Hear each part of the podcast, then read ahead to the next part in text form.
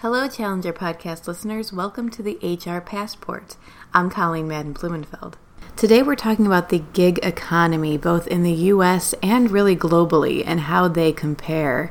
Uh, jobs was such an important issue in the recent election, and we're seeing more workers in the US cobble together careers with one or more part time jobs. I sat down with Rick Cobb to learn more. So, what is a gig economy, Rick? Well, the best we can tell, a gig economy is two or more part-time jobs that someone has to make up a living. Um, you know, it can be anything from Uber driver to part-time uh, English, Spanish lessons, you name it. Anything that anything that you can do to to, to create work and income. And we're seeing that on the rise now. Actually, you know, it's it's uh, it, we're late to the game in the U.S. I think you have a combination of the fact that our economy is has been more resilient than the rest of the world, and uh, and the fact that um, it's more easily embraced to have gigs, so to speak, in many of the other countries where you have a stronger social system.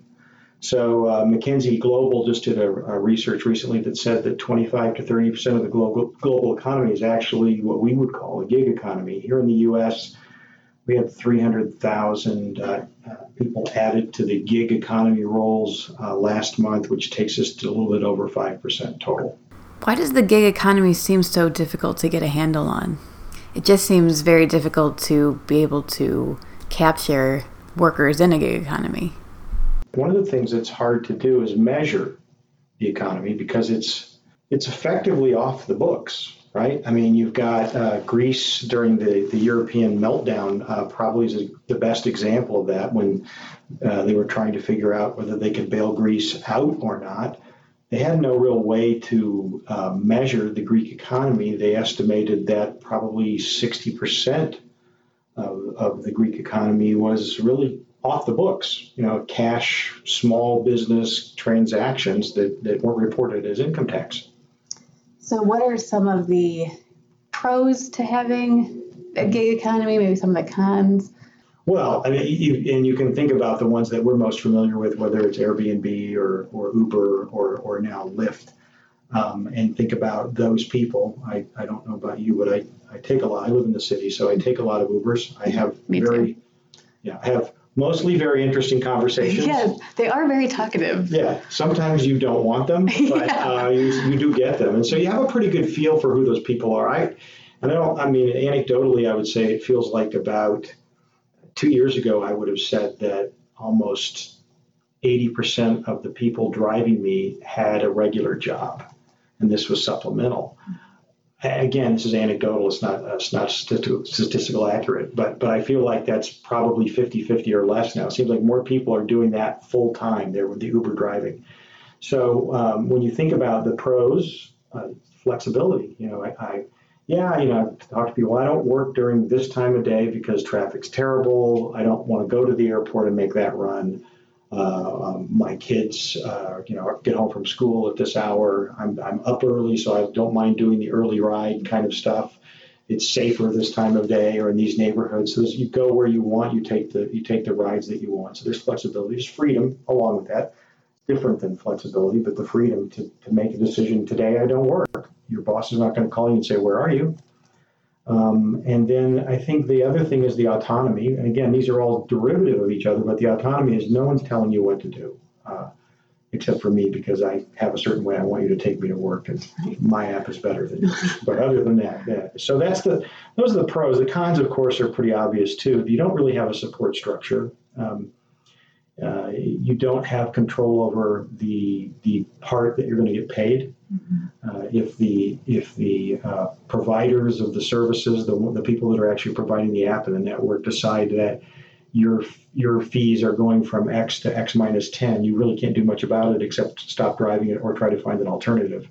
Um, you you don't have the same sort of maybe that's why they talk so much. They don't have the camaraderie. Maybe right. we're their camaraderie. Once you're in the yeah, car, yeah. I mean, you don't have even the, the cab drivers. You know, if you go to a major metropolitan city like Chicago, New York, they, they're typically when there's downtime, they're all hanging out talking to each other about you know what's going on. We know that most of the cab drivers in Chicago are probably secretly muttering on their cell phones to their friends right, with a yes. headset, unless you tell them to stop it. uh, whereas the Uber drivers, uh, the Lyft people, um, probably don't have the same sort of uh, camaraderie. And there's not really a consistency of income. I guess the good news is you can work harder and make more money, but the bad news is you can't create income when there isn't any. So you're at the mercy of that. And there's a lot of opportunities now because it's not just driving people anymore. Now it's you can get your babysitter through an app or Sure. a dog walker or Yeah, you look at that. I mean, that is a, it's a fascinating uh, expansion of the concept. I remember many years ago, uh, and I don't even know if they're still in business, but TaskRabbit was the first one I saw where you could you could say, I need my taxes done or my my bathroom painted, and people could bid on th- that. Um, of course, then you have a very successful app, um, which has actually uh, become a, a, a PE company that buys other apps. That's Angie's List. And that's actually now a, a robust company that makes purchases of other apps. And that was sort of the validation of, uh, hey, you're pretty good with, you know, you're a good cook or you're a good, you're a good carpenter or you're a good plumber or electrician. You get a high rating by Angie, and then uh, you can go out and get work that way because you go to Angie's List and, and they're able to recommend you. And as long as you keep your ratings up, you you get to continue to do that.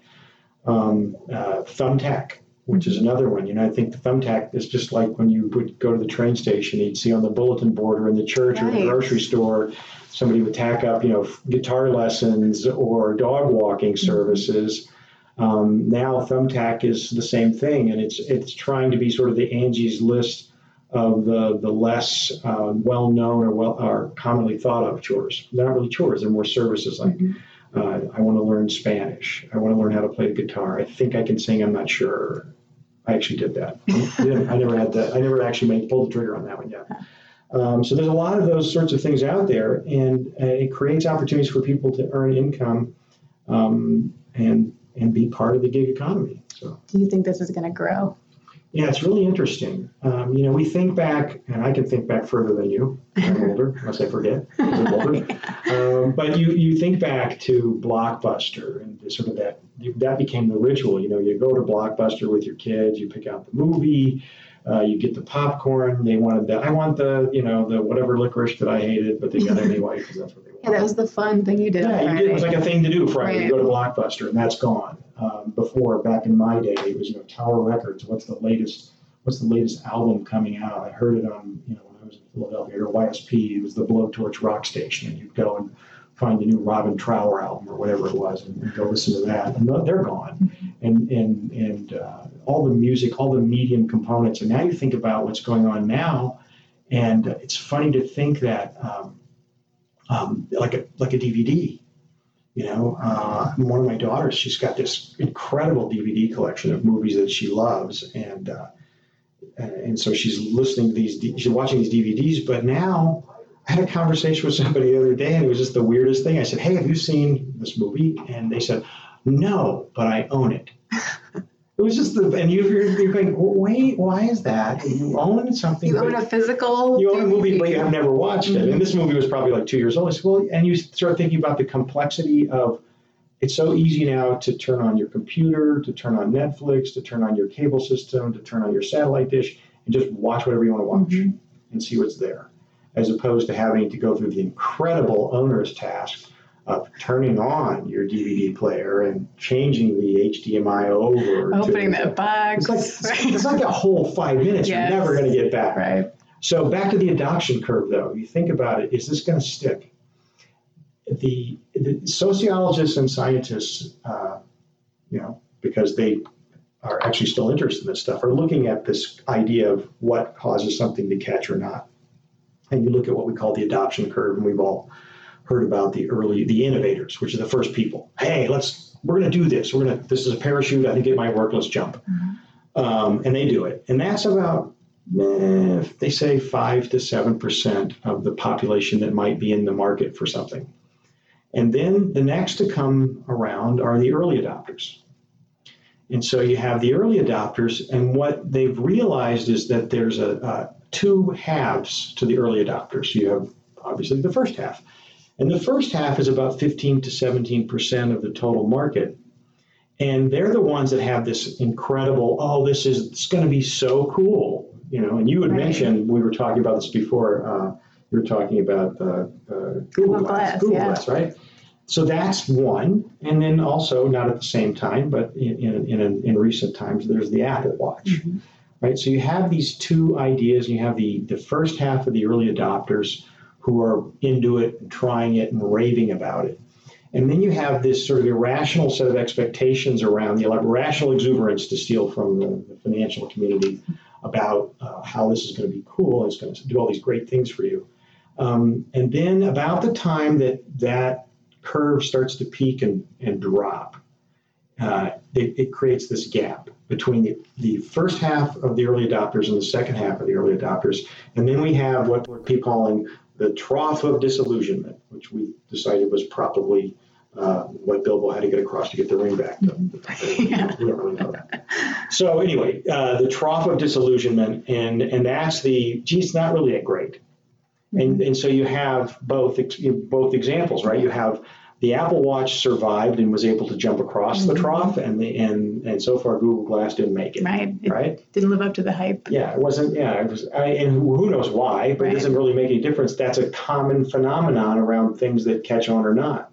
So you go through this, then you have the second half of the early adopters, which is about 25 to 35 percent of the market, and or, uh, uh, second half. Sorry, the second half of the early adopters was 15 to 17 percent of the market, and and that kind of makes it. And then you have the this does really sound like a uh, some kind of Yeah, it's a fantasy Yeah, the slope, the slope of enlightenment. and the slope of enlightenment, which is now we say, okay, this is actually I can see the value of, the Apple Watch. I'm using it as a, a fitness uh, support. Mhm. It, it helps me keep track. You know, I'm ADD, so it helps me make my meetings when I'm supposed to, and not get caught up in my hyper-productive lost state that gets me you know, in trouble with everybody. Um, and then you get past that to, to the early adopters, and, then- and I mean the um, yeah the the early majority, and the early majority now says okay, and then you have Apple watches, and they're doing really Yeah, well. everyone has one. Everybody wants them, right? Mhm. So it's it's an interesting thing because if you say that's true, globally, the world is already in the early adoption stage. Here in the U.S., not so much, right? Right. Yeah. Globally, we're at 20, 20 to 30 percent. Hard to measure, don't know for sure. Mhm. Here in the U.S., we are measuring it, and we know we're trying desperately to understand our economy and saying it's about a little bit over five percent of the of the total. And, and is that good for the economy? Yeah. Wow. Well, so you, if I could get this right, I'd be on my own island somewhere. you know, I, it's it's tough. I think um, the the you know you and I have worked for years on the layoff data report, and so we're constantly fielding the questions about uh, unemployment and which number is it is is six percent healthy or unhealthy? Is five percent healthy or unhealthy? Is four percent healthy or unhealthy? Where are the jobs going to come from? If if ABC company lays off 100,000 people, what does that mean? And so uh, we, we were, we're wrestling with this issue all the time. And, um, and I don't know, I, I, I have a very strong belief, but it's an anecdotal belief, that real job creation in the years that, that I've been here comes from the mid-sized to small company Right. because the, the Fortune 1000, global or US, doesn't matter. They're constantly trying to get better. Mm-hmm. And getting better is more efficient and making more stuff for lower cost and getting more of it out to the consumer. And that's not about people. That's actually people are your, you say people are our biggest asset. I think Global 1000 sometimes people are our biggest cost. Right. Yeah. So the more that we can eliminate the the number of people doing the work, you, know, you think about headcount issues and the fact that uh, you, you want to reduce your costs, you reduce headcount. Well, where do you reduce your headcount? You typically look at the top end of the curve because that's where most of the cost is because they're getting paid the most, right? Right. So is that good for the economy? I don't know. It's good for that company. Right. Is it good for the economy? Not necessarily. And, and the problem is, is that if you believe any of the stories that say that, you know, most of the wealth is held by one tenth of 1%, I, there's only so many yachts I can buy. And even if I buy a lot of yachts, uh, they're not going to be beneficial to anybody except for the people that built them. And I'm going to have them for a long time. So it's not like I'm constantly. fully staffing those. I'm not constantly Yeah. spiking my the economy by buying this year's yacht. Right, right. Ah, that was last year's yacht. I'm gonna get a new one. Uh, homes, anything that I buy, they tend to be fixed assets that, that we buy and keep. Uh, so that's not really the trickle down economy. I think we've pretty much. Because you're not hiring anyone for the yacht. No, those no, the yacht builders, and of course now the yacht builder, because they're a big company, they're probably trying to do it with robots. So Yeah, who knows how right. that going? Uh, so, so the question is, is this good for the economy? And I think, even though we don't want to say it, I think it probably is, because what's the alternative? I don't have a job. I have one part-time job. Mhm. Oh, wait a minute. I can put three part-time jobs together, and I can actually make a living. You know, I can have go to the movies or get a Netflix account Right. or go to some place that I'd like to eat once in a while, pay you know pay some bills, pay for uh, my kids' dental work, whatever it is. I have the ability to increase my income and offset uh, and, and offset some of the burdens financially. That's good. What's interesting about that is I'm going to spend conservatively 90% of what I earn Right. right? If I'm if I'm in that uh, if I make thirty to forty thousand dollars a year and, and it's more than just me, if I have a, a partner and or children, I'm probably going to spend everything I make. So for the economy, it's a good thing because I'm spending all my money. Uh, maybe not good for me. I wish I was making more and didn't have to do that. But uh, the alternative is I don't have a job. I only have enough of a I have a part-time job, and so now I'm I'm just increasing the pressure on the social system at large, and ours uh, is not nearly as effective as some countries, some developed nations, in terms of supporting those people. So I got to say it's good. Uh, it's it's early, right? Yeah, we're in the right, five yeah. percent, so we don't know. Very early. Yeah, we, we're really we're really ahead of that, behind it. As, as And we don't know if it's good for workers yet. I mean, it's better than not having a job. Yes. Right. survival, right? It's Yeah. Maslow's hierarchy of needs. We definitely need to survive and, and continue. We don't know if it's good for workers, but what's the alternative? Um, yeah, let's go back to what we're talking about. I hate to be so cynical, but I think it's pragmatic. If I'm a publicly traded company and I'm trying to make my businesses as efficient as possible, I'm trying to use as few people to do as much work as I can. And I can only grow my business so big. I can be the biggest whatever. I can be the biggest fast food restaurant. I can be the biggest car manufacturer, but I am still. I'm. There's a part I can only get so big before there's no no place else to go, and that's not going to feed everybody. So when you look at that, you say, okay, with with this, is it good for the workers? I think so, but the the challenge is that you now have other interested groups that purport to be in support of the workers. Uh, so, so what you have is now you have um, the, the, the, the lawyers, quote unquote, who've decided to take uh, action, class action suits towards these big uh, concepts, these destabilizing technologies, and say those people that are doing this work for you on what you call a part-time basis are actually full-time employees. And if they win their suit, if they win their class action suit, then they get uh, a very big windfall for the penalties and the, and, and the, and the suit. Um, and then what happens is um, the companies that had that destabilizing technology probably take a huge financial hit. Maybe some of them go out of business. Maybe they don't. Maybe they survive it. If they survive, what's the solution? Okay, apparently using people gets me in trouble with the law. So how can I do this without using people? Hmm. Self-driven cars might work if you're Uber, right? Uh, drones might work if you're UPS, Amazon, whoever. Why do I have to have people to do this work? I keep getting in trouble with the with the government by doing that. So I don't think that's good. Right. Uh, and, and again, we go back to the issue that where the money that is being made by the alternate way of doing business, as opposed to using people, uh, benefits again that the top end of the curve and doesn't do anything for the bottom end of the curve. So I gotta think it may not ideal, Mhm. but uh, you know if we're going to really talk about giving these people skill sets and the ability to learn a different trade, then I suppose that's it. But we're not. That's not probably going to happen. What if you're an employer who relies on full-time workers Mhm. and your workers are picking up these gigs Yeah. while they're working? I mean, that, that can't be great for productivity. Well, I don't know. I mean, that, that the, the assumption we're, we're making an assumption here, and I think Yes, it might be accurate, it may not. But the assumption is is that these people um, are working part time and making more money, and they actually like that job better than the one I give them. Mm-hmm. Okay, uh, you can say that's bad for me unless I go, well, okay, I don't want to lose. I don't want to lose Colleen. Yeah. How do I keep her? I know she's having fun teaching you know, her tap dancing classes. I am. Yeah, I know. I've never been a ball. and you're doing, you're making decent money at it. So how do I keep you? And I have to find out new ways to to keep you around. They don't have to be financial. You know, we, I think one of the things we worry about. Uh, we have sort of one answer uh, as employers often, which is people want more more money. Mm-hmm. It's really not the case. Uh, people want to be part of something. Yes. It sounds altruistic, but it's a fact. I mean, there's a lot of people who do meaningful work for very little money, and and so when you ask them why, it's because they're part of something. Mm-hmm. The so-called millennials, when you look at the motivational components of that, they don't really want more money. I've got out of the, my seven kids, I think you know, well, all of them qualify to be in that category, and they're not. If they want more money, they go to mom or dad. No, I'm, if they and if they want more, they don't want more money. They really want to be part of something. Right. They and they want- wanted voices, I think. They Yeah, I don't. I don't want to sit in a room for three years until you recognize me that I've been here long enough to be able to do something. I want Right. to make a contribution right now. Mhm. But that's not that difficult if you change your work style. So the gig economy may force the laggards, the late adopters in in the current economy to adjust their thinking or go out of business. Right.